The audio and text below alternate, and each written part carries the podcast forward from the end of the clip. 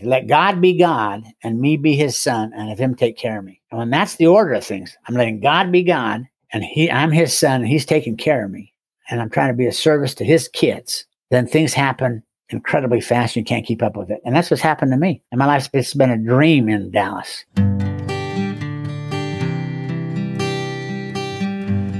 Well, hello, friends of Bill W. and other friends. You have landed on Sober Speak.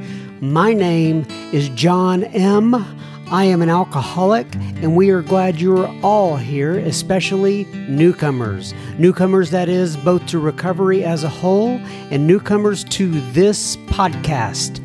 Sober Speak is a podcast about recovery centered around the 12 steps of Alcoholics Anonymous. My job here on Sober Speak is simple. My job is to provide a platform to the amazing stories of recovery all around us. Consider Sober Speak, if you will, your meeting between meetings. Please remember, we do not speak for AA or any 12 step community. We represent only ourselves. We are here to share our experience, strength, and hope with those who wish to come along for the ride Take what you want and leave the rest at the curb for the trash man to pick up. Hello, ladies and gentlemen, boys and girls. That was the voice of Mr. Reno John that you heard at the beginning of this episode again, and you are going to hear so much more from him in just a moment. But first things first, this episode right here right now is brought to you by Miss Victoria. Victoria, you know what she did? She went to our website, soberspeak.com. She clicked on the little yeller donate tab and she made a contribution. Thank you very much. Miss Victoria, this episode is coming right out to you. As usual, we are going to let all the other people listen in with us at the same time because we are giving and generous people. Thank you very much, Victoria. I, John M., will be the chairperson for this meeting between meetings, and I am truly honored and privileged to serve all of you listening in. So take a seat, if you will, around this virtual table and let's get started. Our next Sober Speak live event is going to be on June 5th, Friday at 7 p.m. via Zoom. And uh, all of the information, the the what do you call it, the Zoom ID, all that stuff will be posted on our website. It'll be posted in social on social media and you can go there, look that up. And if you have any questions and you just want to email me at john, J-O-H-N, at soberspeak.com regarding that event to figure all figure it all out, uh, feel more than free to uh, send an email my way. Uh, I, this is the great thing about Zoom meetings is that we can all get together and uh, be able to uh, just spend some time together. In other words, uh, in the past, when I've had these live events, as you know, you have to come to North Texas and no mas, ladies and gents. No matter where you are, you can't attend. We're probably going to have some live music for it again on the beginning of this. And as I did with Mr. Bill C. I'm going to ask some questions for David G on the front end, but I would love for you to join in on the party and ask your own questions during the event. Uh, and last time it was really, uh, I, I, enjoyed the Q&A uh, much better than I did the, uh, the first part of it. Not that the first part wasn't good, but I just loved the Q&A. I thought it was great.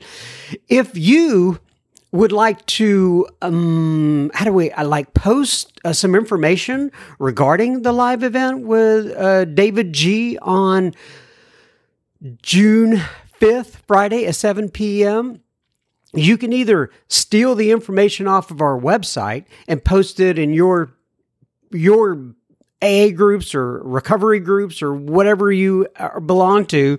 Uh, anyway, you could do that, uh, or you can reach out to me. I'll have a flyer prepared and I can send that to you. You can post it, uh, even if you're um, going to AA meetings again uh, and you want to post that particular flyer at your group. Reach out to me at John, J O H N, at soberspeak.com, and I will get you all the necessary uh, information. This meeting is an open AA meeting, and all are welcome.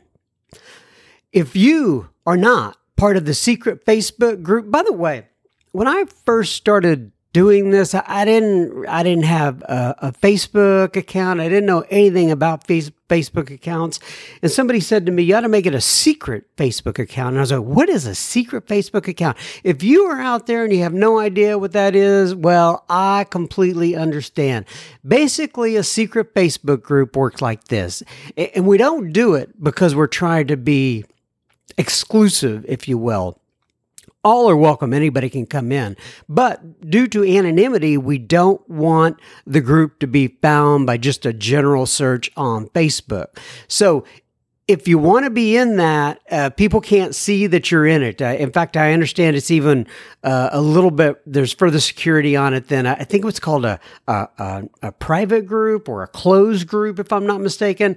Uh, I'm sure you can Google all this and figure it out, or ask a neighbor. They'll know. But if you want to be in on the group, send me your email associated with your Facebook account that's important, associated with your Facebook account to John, J O H N, at soberspeak.com, and we will get you on in there. You have a lot of like minded uh, uh, people that are in recovery, AA, Al Anon, and otherwise. And uh, they just, there's all kinds of information that is shared in there. And we would love to have you as part of it as well. If you're not following me on Instagram, I'm at Sober Speak, all one word, and we would love to see you there in uh, following us on Instagram. All right, now on to Mr. Reno John, part two. And I want to make an amends to Mr. Reno John. And last week, I said that Re- Reno John uh, was uh, 30 years sober, and it's actually he's almost 40 years sober. So you know that 10 years means a lot. And uh, he doesn't care but i just wanted to um, uh, let it be known that i realized that after the episode was actually published. But in this particular conversation we when i say we reno john and i have a little bit of a, a more relaxed conversation than we did last week. We address uh, things like john's uh, marathoning adventures uh, his involvement with a conference called the lone star roundup uh, we address uh, things like uh, Zoom meetings during COVID nineteen, and we go to more. We go into more of John's story about how he got from Dallas from Reno, Nevada, and so much more. So buckle up, enjoy the ride, and I will have listener feedback at the end of John's episode. Enjoy, everybody. Okay, everybody. So we're back again with Mr. John A. And uh, we we uh, oh gosh, uh, we spent some time with John A. last time, and I just had such a good time. I asked him if he would come back, and he has so graciously agreed to do so. So here we are. We are back again. So, Mr. John, John, why don't you go ahead, introduce yourself, and give your sobriety date if you wish, sir. I'm John a, and I'm an alcoholic. And uh, by the grace of God and the fellowship of AA, I've been sober since October 7th, 1981. And I'm eternally grateful for that. So I'm glad to be here. It's good to see you again. Yeah, good to see you again. Um, and uh, if I remember right from last time, that's right at 39 years sobriety. Am I right, sir? I'll have 39 this year. Well, I wanted to first of all, when when we spoke last time, we had just kind of you came up to the point of basically just getting sober. Uh, you hadn't even got to Dallas yet, and uh, I know I, I, believe most of your sobriety, in fact, if not all of it, uh, well, d- just a small portion on the beginning, and then most all of it has been in uh, Dallas since that point, I believe. I moved to Dallas when I was a year and a half sober. Been okay. here ever since. Um, but, but, I wanted to talk to you about a couple of a couple of uh, just off the cuff items before we before we go into your story a little bit more. When we were uh, catching up uh, earlier, you had mentioned that you are a uh, marathoner. Uh, am I right? So tell me about that and, and how that.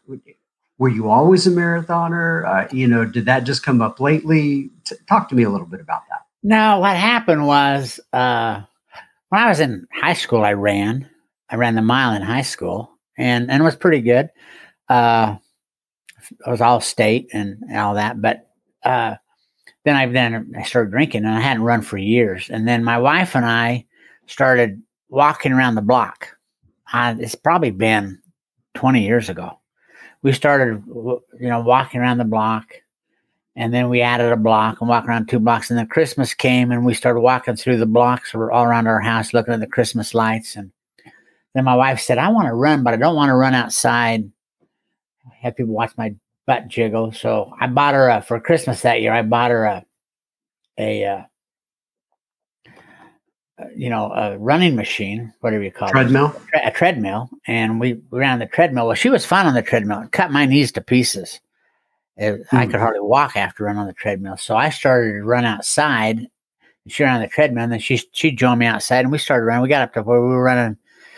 I had read where you need to you need to exercise forty minutes at a time to for your best cardio workout. So we would run forty. I have no idea how far it was, but we would run forty minutes. We would run twenty minutes one way and turn and come back twenty minutes the other way. And then we got to where we were running pretty good, and we both enjoyed it a lot and uh, then she broke her toe and couldn't run, and so I would run, and I started adding a block. That's about it. Just add a block at a time on, and I got to where I was, and I started driving to see how far am I running. This is before I had a GPS and all that stuff to know where I was going. And so I would get in the car and I would drive my route where I ran to see where I was running. I'd run five miles and 10 miles or six miles and seven. I got was running about eight miles a day.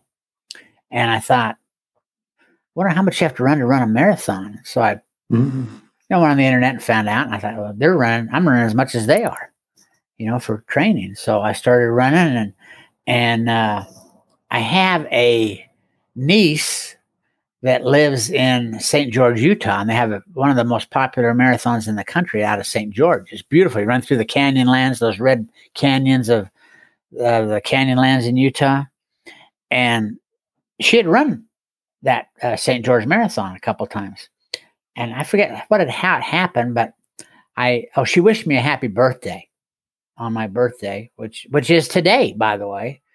And, oh, uh, well, happy so, birthday! Well, thank you, and that's my natal birthday. So anyway, I sent back and I said, "Well, when are we going to run a marathon?" And she sent back said, "Uncle John, are you serious?" And I said, "Yes, I'm serious." So she said, "How about October?" that's when the marathon is. So uh, that was the first marathon I ran was in October, uh, St. George Marathon, and that was five years ago.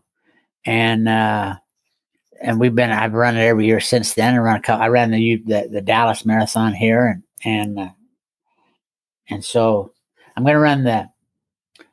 I, want to. run. I don't know whether it'll, it'll work out or not. I want to run the. There's a marathon in Provo, Utah, called Utah Valley Marathon, which is great because you go up above the Utah, the dam, Deer Creek Dam, at Provo Canyon, and you run back to downtown Provo. And that's a beautiful run. The problem with Texas is it's flat. I mean, when the highest point is the overpass, it's real boring, you know. Right. but uh, to run through that that Utah Valley Canyon, and you got two waterfalls you run by, and you got a river there that's running by. It's just beautiful run. And so that's in June, first weekend of June. So I'm probably going to run that in June. So, right, well, that's interesting to me that you started running marathons eh, over 30 years sober. Yeah. Yeah. I'm 69. So I ran my first marathon at 64. really? yeah. Wow. That is fantastic. I mean, yeah. do you see a lot of first time marathoners at 64 when you're at these events? Not many, you know, but, uh, I, I'm going to try to run Boston this next year. Yeah, I have to qualify for Boston, and you got to run a four hour marathon, four hour and five minute marathon, which I've trained to do. but I've just never done it. But I think that's probably one of the one of the uh, boxes I want to check off. Is I want I want to run Boston, so we'll see how that works out this year. So I also wanted to talk to you a little bit about uh, we were you know we were having some telephone calls when we were getting ready for this and uh, I know you had a long history with the uh, the Lone Star Roundup I think is what it was yeah. called here yeah. in Texas and uh, talk to me about your uh, involvement in that organization and it, it's it's no longer around am I am I correct no, about that? No, it went under. that that we were talking about that because of Zoom and all the meetings on Zoom now and uh, and the thing that brought that to my mind when we were talking about it was that anytime there's a change of technology, you know, AAs go nuts. We we we the traditions are in jeopardy. We don't do that and all this stuff. And and I was telling you that it reminds me of what happened when they first started to record conventions, AA conventions. And man, the old timers like me were opposed to that because you know uh, uh, these tapers are making money. My God, you can't make money on Alcoholics Anonymous, and they're making money on it, and it's breaking the traditions. And then they're taping it. They're going to spread those tapes around. Who's going to get those tapes? And we don't know who's going to listen to those tapes, and, it, and on and on and on and on. And uh, today it's just commonplace. And Lone Star, when they started 55 years ago, wherever it's been a long time, I don't know when it exactly started, but they their their committee elected not to record it and so none of the Lone Star and everybody from Bill Wilson and Clancy and all those guys spoke at Lone Star. It was it got to where it was a four thousand uh, attended by four thousand drunks. I mean, it was a big conference, and uh, they had a committee in back of the committee that really ran it. And it, the chairman was always appointed to a lifetime position of the committee in back of the committee. You never knew who was in that that real committee running the thing. It was really funny because they were very anonymous. That's how they kept it. That we're very anonymous in that in that thing, and uh, and so they they asked me. I'd been I'd been usher when I first moved here in '83. They asked me to be on the usher. I was usher, and I loved being an usher. And then I was on the the uh, registration committee, and then they said I started speaking around a lot, and they said, "Why don't you be on our speaker committee? Because you know a lot of these guys we want to hear speak." And so I went on the speaker committee, and the first committee we had, uh, they they gave us five tapes, and they said, "Now take these t- tapes home, listen to them, and then bring your favorite tape back, and maybe your favorite two tapes back, and then we'll pass those around and come up with the speakers we want to invite to the conference." And so I did that, and I said to him, "I said, wait a minute, you want me to take these tapes, listen to these tapes, and then bring the tape back?" So we're going to decide who we invite to speak at the conference by listening to these tapes. Yeah and yet we don't allow the tapes that this conference to be taped. the next week, the next week, Ron called me and said, "We've decided you'd probably be best to be of service if you were back in the usher." so anyway, so anyway, don't get upset about these Zoom meetings. You know, uh, yeah. breaking the traditions, and my God, this and that happening, and, and being hijacked. I've been in a meeting that was hijacked. You know, and nobody got drunk. Okay. and we've given out desire chips and uh, to, to the newcomers. We gave, I was at a meeting last night. Uh, via Zoom? Yeah, via Zoom. You know, I've spoken at a lot of Zoom meetings and I've been on Zoom. I last night we were, I was at primary or PPG 20 is the name of the of the group and we had uh, 30 people there and and a gal wanted a sponsor. It was her first meeting, wanted to get a sponsor. And so the girl stayed after and, and talked to her via Zoom. And, and I assume that they're going to hook up and, and take care of that gal. So, uh, this will all get worked out and the, and the technology worked out. And I don't, I suspect that Zoom is going to change the face of AA forever. Mm-hmm. Uh, some right. some other platform. I don't know how it's going to work out. It's not my deal. Whatever God wants it to do, it's going to be you know yeah and and there's other platforms and zoom yeah. has already come up with the additional security features uh, to help yeah. um, you know keep people from what they call zoom bombing so how do you like uh, speaking at those meetings what is it what's it's it no like fun. for you uh, really yeah it's not it's not the excitement it is when you're at a, at a live meeting because you have no feedback You know, you, you don't know whether are they listening to me. Hello, are you there? You don't have any feedback. They they mute all the mics and they need to because you never know. Like my cat was meowing earlier when, when you and I were here, but uh, so they you don't you don't know where you are. You don't know what how you're connecting with them. You don't know what's going on. Uh, but you get caught up in it, and uh, and the spirit takes over because this is a God deal. You know, the reality is is that without God, none of this works anyway. The the face to face meetings don't work if God's not there, That's right. and uh, and the Zoom meetings won't work if God's not there. But in the meetings I've been at and those I've spoke at, and I had a had a fun experience out of a group out of Ohio that that uh, a lot of people attended that, and it was fun and and uh, but it's not the same. But I think it'll I think somehow it'll it'll help people. I don't think it'll go away. You know, right. And now, if you think can't wait till we get back and we can hug each other, that will happen. But I think Zoom will Zoom will also be a prevalent part of AA. That's if it doesn't, I'm not, I'm not I'm no prophet. I'm. And like you and I spoke about recently, and we're we're fortunate enough to live in an area to where you can find a meeting very near us. A lot of people in rural areas, or they, for whatever reason, health reasons, or they just had a baby or something like that, they can't get to a meeting, and so this is a good uh, supplement, if you will, the Zoom meetings. Yeah, yeah. I'm, I'm, Yeah. I hope they stay around. All right, so let's get back into your story a little bit. So last time we got together, basically you were just kind of starting to get sober. You hadn't made it to Dallas yet. Why don't you pick us up from that point and move forward? I think I left off where I was at. I was at the uh, state hospital, and Conklin come up and talk to me, hmm and uh, and told me I couldn't. You know that that obviously I hadn't taken the third step because he said, you know, you, uh, the reason I know you haven't taken the step because I, I was living in my car. I'm living in my car. I'm 135 pounds. I got no place to live. I got no food to eat. I got no money. I got no job. I'm just bankrupt in every department, and I'm a year and a half sober. And and Conklin says, you know, you need to take the third step. And uh, I'm saying I took it. He said, no, you haven't, because the third step says we made a decision to turn our world and life over to the care of God. That means God is going to take care of you from that time on. The reason I know you haven't taken that step is because God takes better care of his kids than the way you're living. Mhm. And you can't argue with that. How you can argue with that? If you were God, would you let your kid live like that? So if God's not taking care of me, who's taking care of me? Got to be me. And so I said, "How do you do that?" He said, "Oh, you can't." And he said, "Are you are you uh, are you praying for stuff?" And I said, uh, "Yeah, I'm praying for stuff. Are you praying for food? Yeah. You praying for a job? Yeah.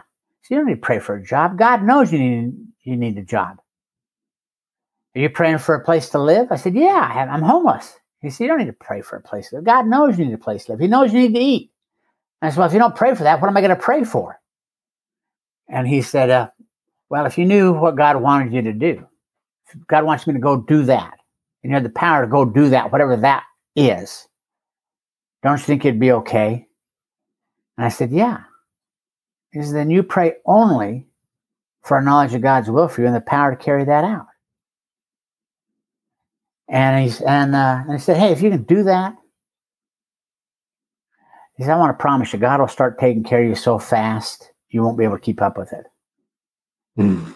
And I knew it ha- had to happen pretty quick. Because I mean, I, my nose is running, it's cold, it's snowing outside, and I ain't going to make it. I'm not going to make it. And so I left there and I was staying at the MGM Grand. Well, in the parking lot of the MGM Grand.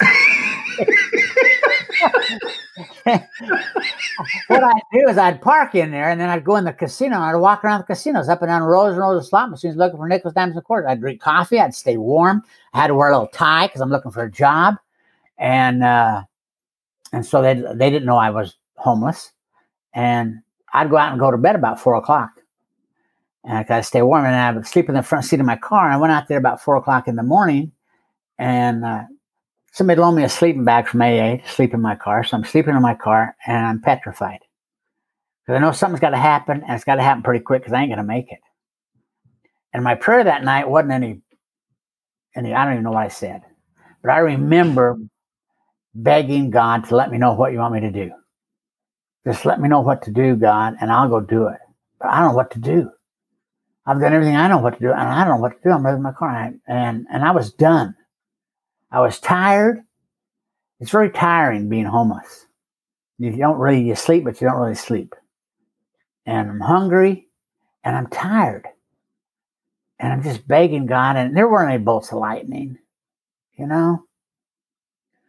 Uh, I just went to sleep, and got up the next morning. Nothing changed. Went down and walked to the Shell station, shaved, and, and took a sponge bath. Put on my tie. Went to the southeast part of Reno to look check on some applications I'd put in at 7-Eleven. Went to I'm downtown Reno, so I go to the St. Mary's Hospital, which is downtown Reno, to a meeting at 8:30. After the meeting, I'm downtown, so I'm walking around the Hilton. I'm not looking for a job. I'm looking for nickels, dimes, and quarters. It's Saturday. And I'm looking for nickels, dimes, and quarters. And I'm getting ready to go out and go to bed about 3.30 in the morning. And I got a job. I wasn't looking for a job. I'm looking for nickels, dimes, and quarters. You know? Pretty good to get a job Sunday morning at 3.30. but I got a job Sunday morning at 3.30 in the morning. And I started working at the Hilton graveyard shift. So I was going to work that night. And I started work that night. I, I, I passed out. I sold nickels, dimes, and quarters to slot machine players. Carried a change bill around, sold, paid me four bucks an hour and one meal a day. Best job I could have got.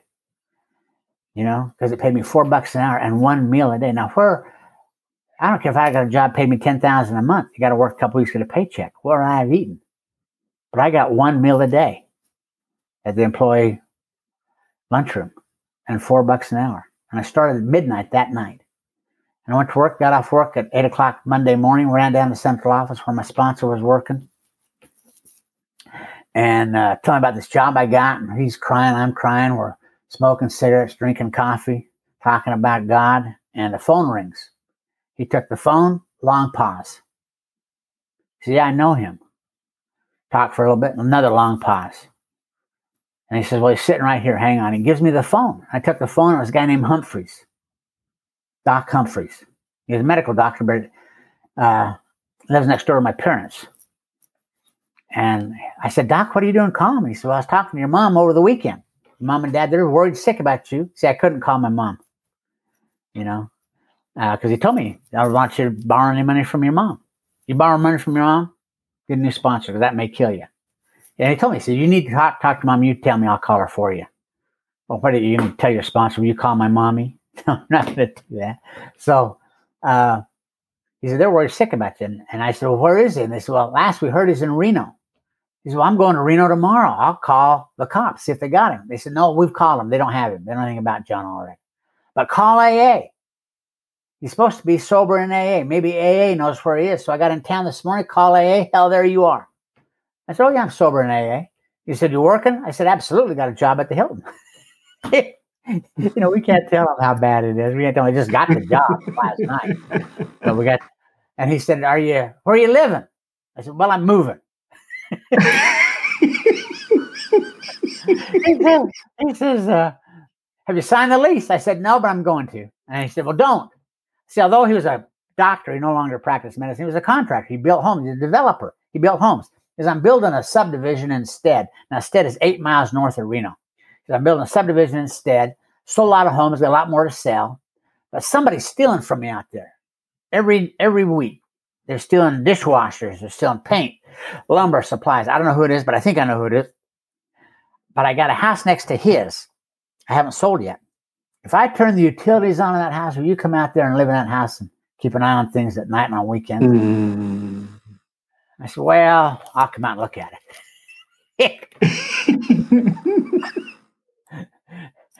See, in 48 hours, God had done for me what I couldn't do for myself.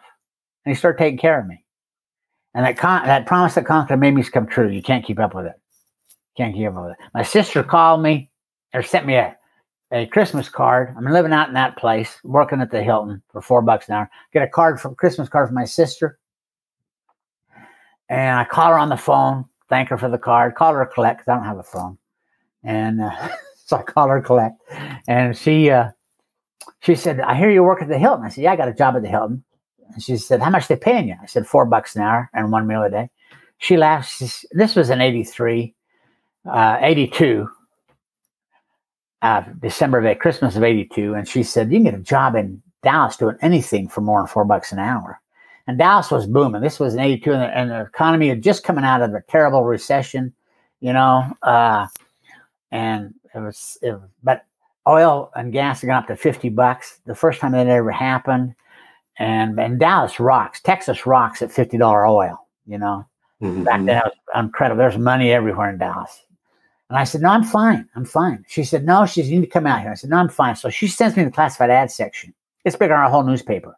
Here, all these jobs. I look at these jobs and I talked to my sponsor. I said, Man, look at all these jobs they got out there and the money they're making. But I don't want to take I don't want to take a sober geographic. You know, I heard about that. I don't want to take a sober geographic. And he said, Well, it's pretty simple.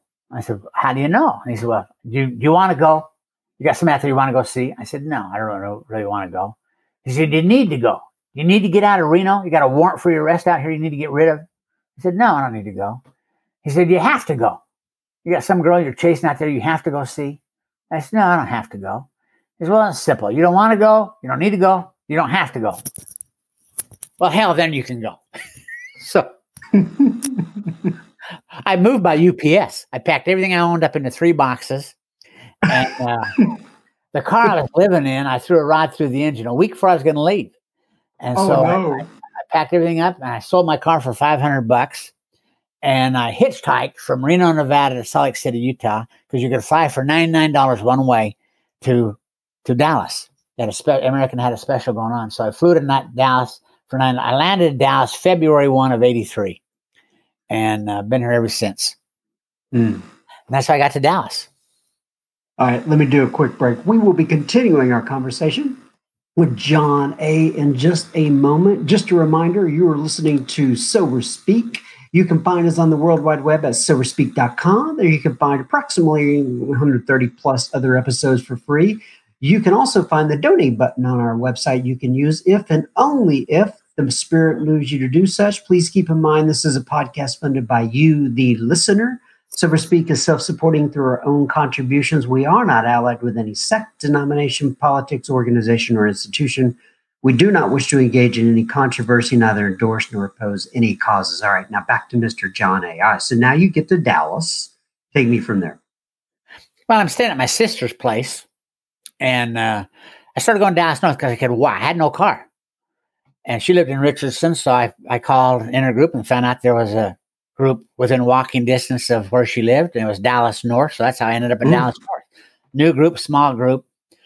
Got my sponsor the first week I'm in town, and uh, he uh, I got a job first week I'm in town, and uh, because I found out how to get a job. You want a job? What you do is you have to go out and you ask ask people that manage jobs or own jobs if they need help, and, you don't know who they are, so you have to ask a lot of them if they manage.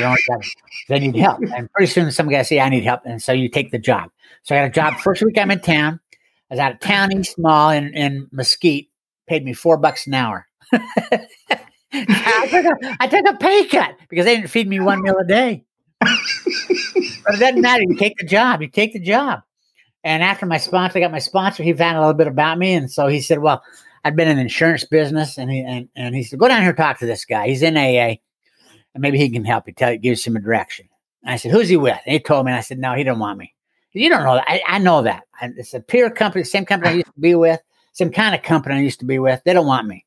They want somebody that's been in the area ten years, has a, knows a lot of people, real active in their church or in some community service, knows a lot of people. I don't know anybody. They don't want me. You don't know that. I do know that. But to get him off my back, I called Jim and uh, told him, got an appointment with him, him who it was. And I went out to see him and he started, uh, it was a big agency, big New York agency. And he said, uh, well, I've never hired anybody from the, from AA and never been able to. And I said, I know, I'm just down here to get Brown off my back. So don't worry about it. So we talked for a little bit. And he says, Well, let's figure, let's fill out the paperwork. And I said, You really want to waste your time? Yeah, let's fill out the, that's our job. We'll fill out the paperwork, see what happens. We fill it out. Send it in. A week later, he calls me and he said, Who's George F? And I said, Oh, God. George F is the executive vice president of my old company I used to work for. Why? And he said, Well, our vice president called me and said, Are you crazy? Have you seen this guy's application? Are you crazy? You want to send that's nuts. And he said, Listen, that's not my job. I know what his application looks like. I know he's just been in the town a while. I know he's alcoholic. I know all that stuff, but that's not my job. My job is to fill it out and send in. If you want to trim down, that's your job. And he said, Well, I'm looking at this out. You know what? I can see who he used to work for. I play golf with that guy every Saturday. I'm going to hmm. call that guy up and ask him about John A. And I said, Oh, great.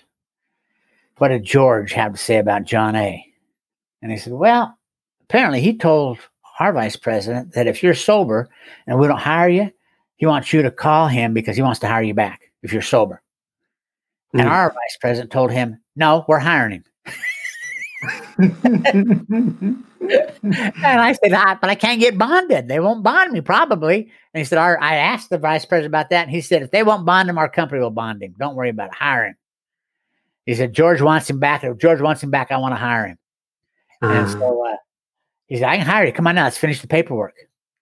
And I said, Well, let's think about that. you know, I mean, I like $4 an hour job. $4 an hour, they're happy if you show up. They don't expect much. You show up, they're happy, you know? so I go down there to fill out the paperwork. And, uh, and I, the deal was with my sister, I can stay with my sister for two months. So February, I start with move down there. I'm living with her. By uh, April, I got to move out. So I got two months to find a job, find an apartment. I got to get a car because you can't. You got to have a car if you're going to be in Dallas. Uh, you couldn't get by without that, but I need I need to find a job and find an apartment because I got to move out first of Feb, first of April. So I'm down there talking to Jim, and he says to me, and it's and it, and the office is down on Lemmon. I'm up in Richardson. It's down on Lemmon Avenue, and he says, uh, "Hey, call this guy here. This guy's not in AA. This guy doesn't know anything about Alcoholics Anonymous. So I'm, but he's a good friend of mine. And he said, You need to be 100% honest. If you're not going to be honest with him, I'll fire you right now. I said, I'll be honest with him. He said, Well, him. Maybe he knows of a garage apartment or something. So I called the guy on the phone, tell him who I was, tell him how much money I had. So I only got 500 bucks. And, uh, and I got to find an apartment and get a car. And I got a job. So anyway, he says to me, Never met this guy. To this day, I've never met this guy. He says, Well, go over here to Hudnall and ask Robbie to show you the game room. He told me the place, the, the apartment complex, and ask her to show you the game room. Plantation House was the name of the place. They've torn it down now. So I find it on Hudnall. I'm talking, I find Robbie. She's managing. I said, Robbie, he wants you to show me the game room. She said, Why? I said, I don't know. He wants me to show you the game room. So we go out back and back in, in the early days of Dallas, when, when Dallas, before Dallas was wet, when Dallas was still dry, private clubs, you could, when you, apartment complex would build a private club on the premise. And when you join the apartment mm-hmm. complex, one of the benefits was you could go to that bar and have a drink. And that's what this was. It was a freestanding place in the parking lot. It was second floor. The first floor was all the washing machines and that. Second floor was the the the game room. That's what they called it. And uh, so we went up there and walked up the steps. She opened the game room door. It was, you know, it was like 11, 1200 square feet. Uh, they had a 12 foot bar that ran down this side of it. They had a freestanding fireplace in. They had they'd made it into an apartment and had two bedrooms because they had two baths, right? So they had his and her bathroom. So they had two bedrooms. I looked at it and I thought, God, it's huge freestanding fire. I said, How much they want for it? She said, John, I've been here nine years. We've never rented it. I don't know. So I go back, I call the guy. He says, What do you think? I said, I don't think I can afford it. I only got 500 bucks. And he said, You told me this guy I've never met. Doesn't know anything about AA. But I told him my position. I was 100% honest with him. He said, I'll tell you what I'll do. You give me 50 bucks, you can move in. And a month later, give me 100 bucks. And a month after that, give me 200 bucks. And a month after that, give me 300. We'll level off at 300. And I'll pay the utilities. Mm-hmm. And I said, deal. And he said, we'll do month by month for as long as you want it.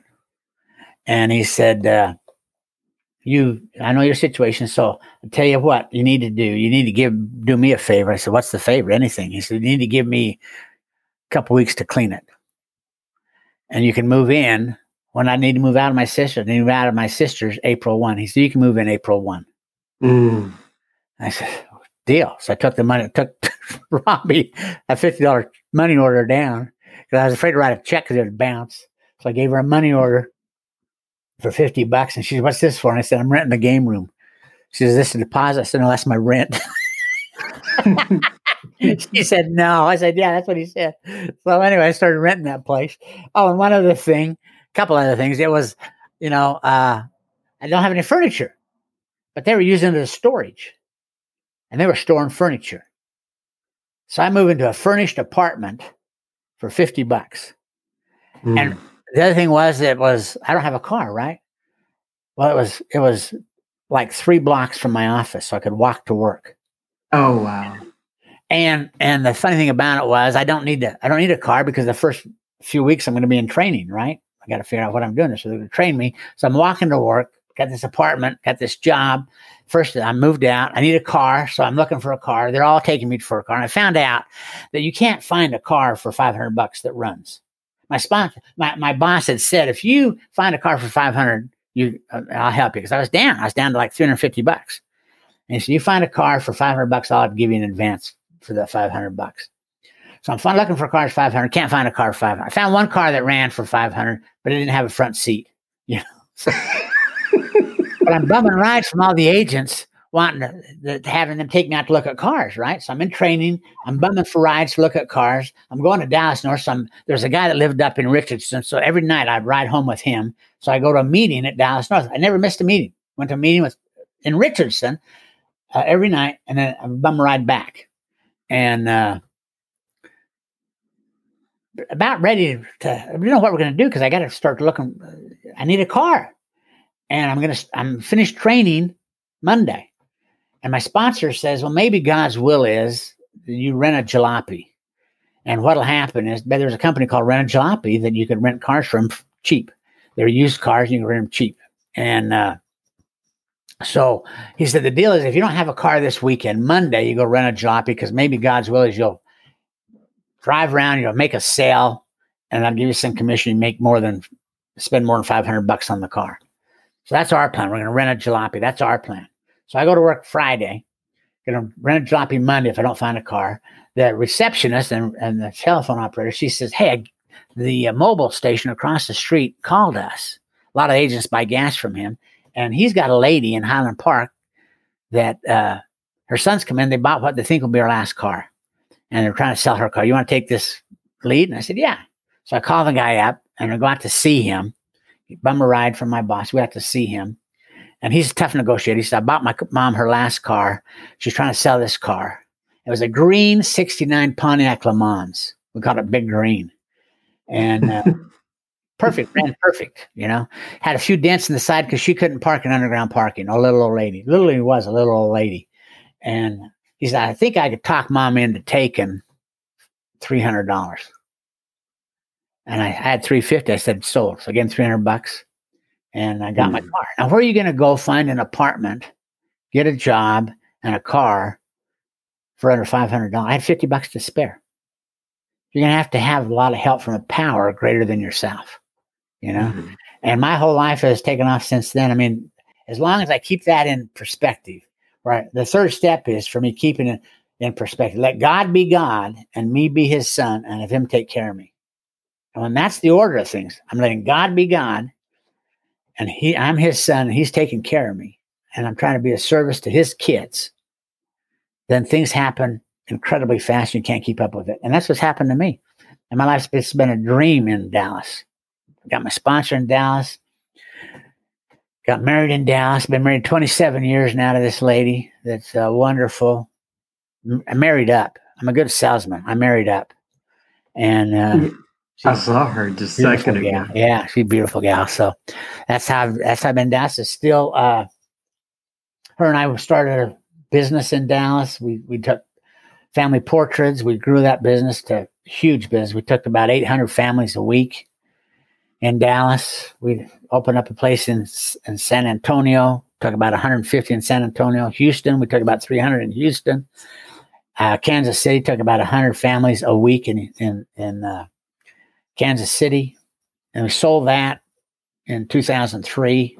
Got out of just in the right time because the iPhone put everybody out of business that taking pictures, and uh, and in fact, it's uh, that that business no longer exists. I sold it and got out of it, and it no longer exists. You know, so at, then we we uh, she's a histologist now. She does she works with a pathologist, and I'm back in the insurance business. Work with seniors in Medicare, Medicare supplements, and retirement planning. That's what I do now. So and it's been a marvelous, a marvelous time. But I got to keep that in perspective. I have to let God be God and me be His son, and have Him take care of me. And you can't keep up with it. It's incredible.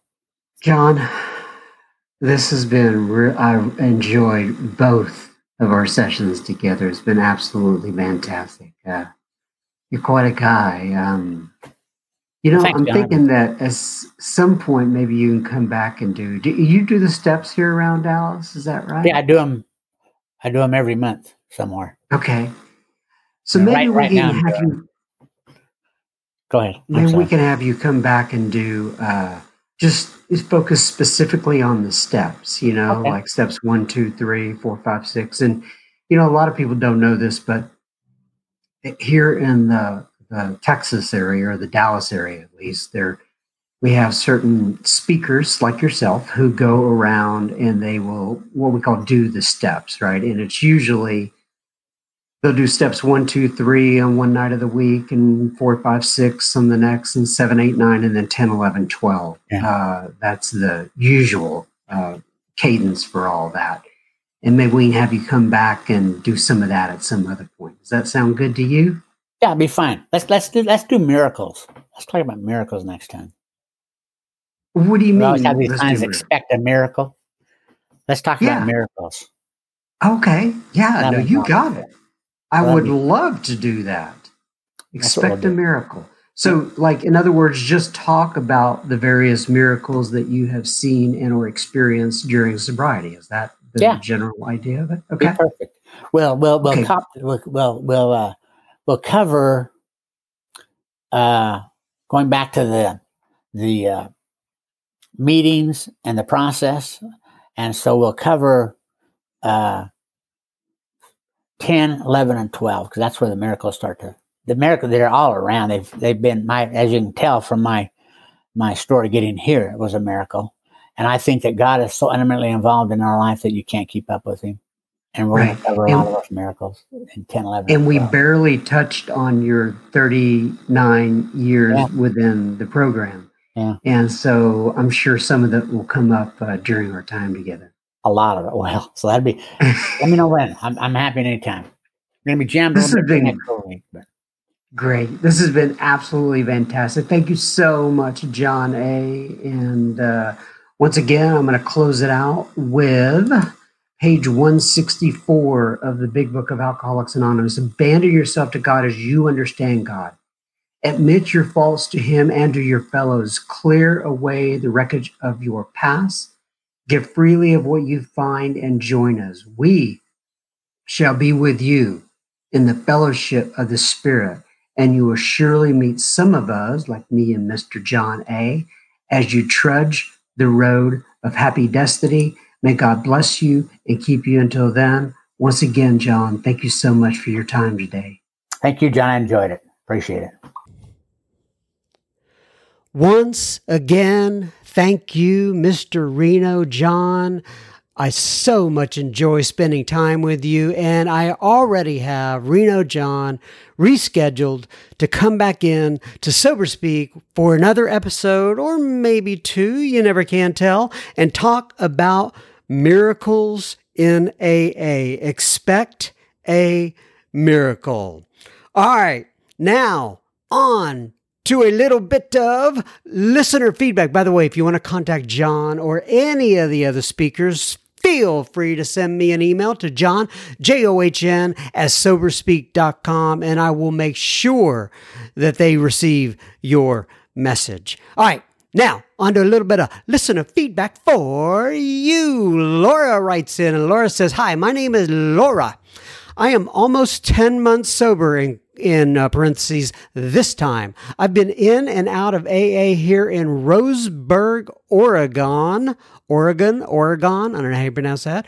Anyway, for seven years, this go round, I got serious about getting a sponsor and working the steps. Rigorous honesty not lacking. I'm pressing on one day at a time. I'm feeling the changes in me by the peaceful days without chaos. Yes. Seeing the changes by the decisions I make, always striving to do the next right thing. I'm recognizing my own growth and I now celebrate the fact that the promises are being fulfilled in me, something I never thought possible. I came across Sober Speak looking for an AA podcast to listen to. Well, I'm glad you found us, Miss Laura. And as soon as I get into my car and travel anywhere, Sober Speak comes on through the Bluetooth. I listen to, to Sober Speak about 80% of the time in my car. I've connected to a network. Uh, I'm connected to a network of sobriety through the speakers on your program. That's a good way to look at it.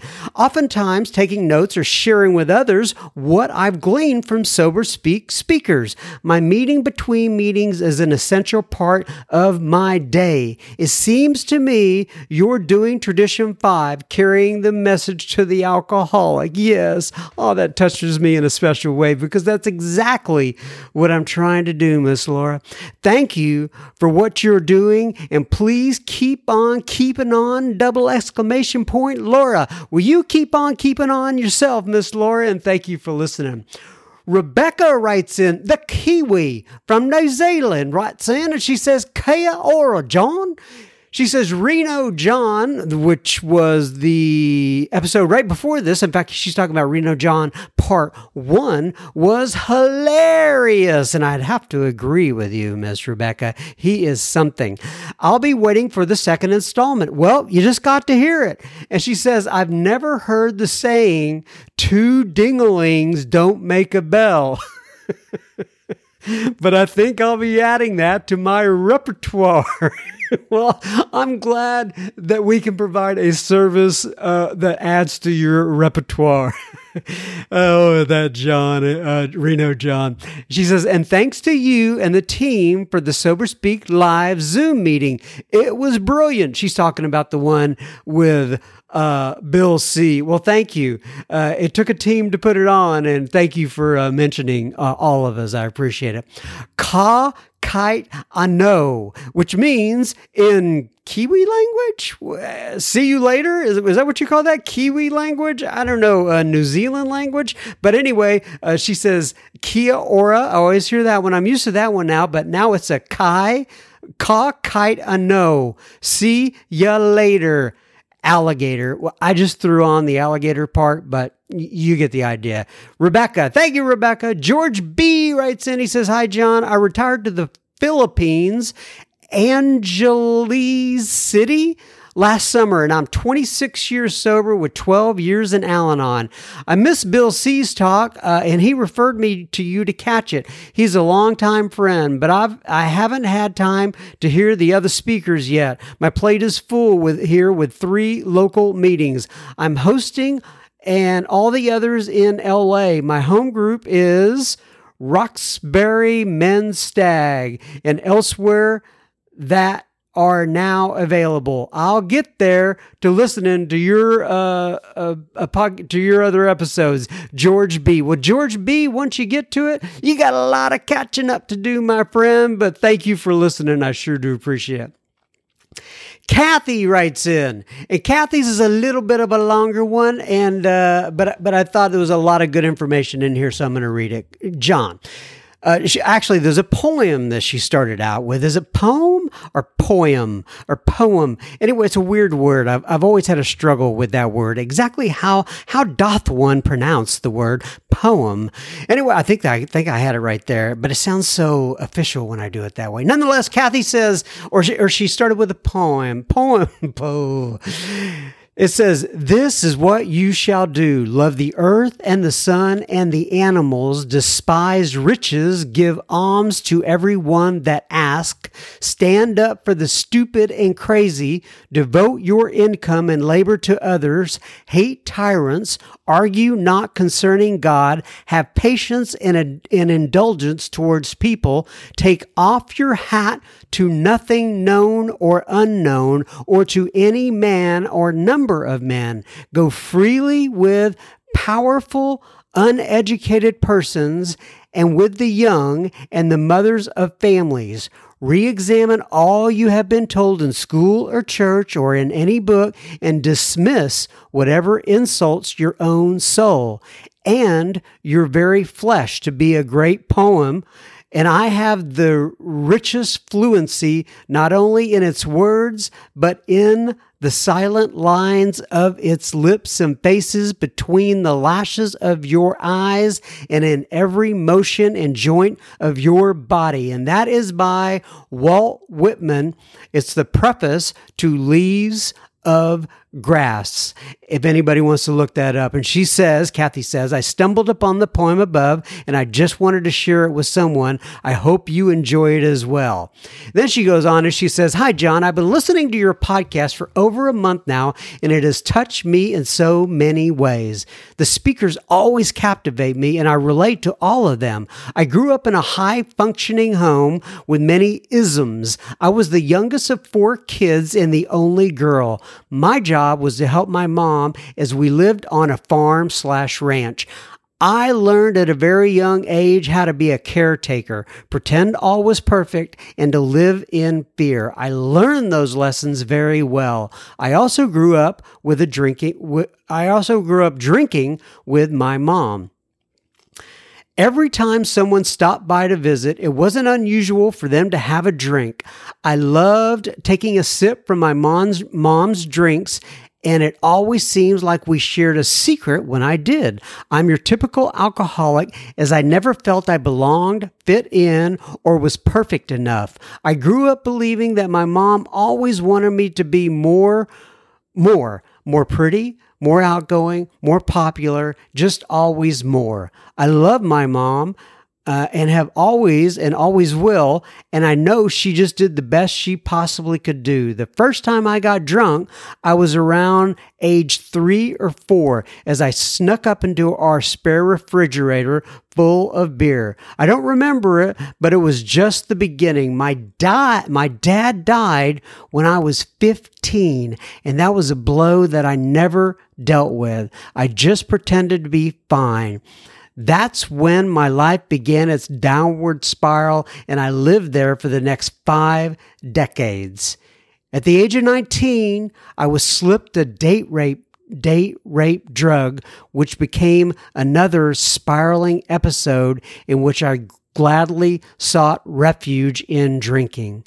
At 26, I married someone who drank as much as I did. I felt that no one else would have me Oh, gosh, you hear that a lot. And at least I could continue drinking. At the beginning of our relationship, I was the raging alcoholic and he controlled my drinking to where we would only begin drinking after 5 p.m., just as my dad had controlled my mom's drinking until he died. I was blessed with three beautiful children, and once I found out I was pregnant, I did stop drinking, but quickly went back to it after each delivery with encouragement from my spouse. Our oldest child, our oldest child had several medical conditions and learning disabilities that I now believe was a result of his difficult childbirth. I stopped drinking on June 24th, 2003 because I had forgot to give my son his anti-seizure medicine for the second time because I was too drunk. Today, I realize I was able to quit only by the grace of God. The next 17 years, I lived as a dry drunk with an active drinker. When I was drinking, I at least had a tool to survive, and I was drinking to black out. Living as a dry drunk, I became a zombie who became so such a severe codependent and I gave everything of myself away. I had nothing left in me. I couldn't even pretend anymore. Years of stuffing all my emotions, stuffing away, I just completely shattered. That was when I found the programs of AA and Al Anon, and that's was because I had nowhere else to go. My recovery began a year ago, May 2019. I still live with an active drinker because I still have nowhere else to go. There's nothing to salvage from our marriage, and he's a very sick person. I continue to work the steps, and one day I hope to move on. The programs are giving me my faith back, which was dead as my soul and my mind. I'm climbing out of the abyss of what I've only known and how to exist. I still find it hard to let people in after spending a lifetime of keeping everyone at an arm's length.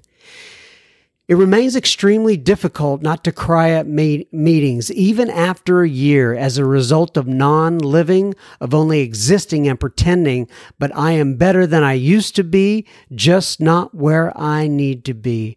Drinking is just but a symptom of being an alcoholic. The isms were all learned in our mental, physical, and spiritual. Today, I am learning new tools on how to live my life. Someday, I will be free and to be and be able to experience joy and happiness that so many of you have found. The perfectionism I once coveted is less now, and unfortunately, it all takes time. I can say I don't hate myself or find myself worthless. I still live with the pain that lives inside, but it's becoming less. John, I'm sorry this is so long, but I want to thank you for all you do and your guests do for us alcoholics. There is a solution, and I'm finding mine one step at a time. I truly love your podcast and I listen to it each day as I walk my dogs. Well, tell your dogs we said hello. There is much more to my story, but that's for another letter. Sincerely and ever grateful, Kathy. Gosh, there's so much in there, Kathy. Um, I don't want to really give advice, um, but I do want to say thank you for opening up, for being vulnerable, just keep on keeping on, keep doing what you're doing, one step at a time, one day at a time. And you are not alone, Miss Kathy. And if there's anybody else out there listening right now and you think you're alone, you are not alone, my friend. Thanks for listening. God bless you all. Love you. Keep coming back. It works if you work it.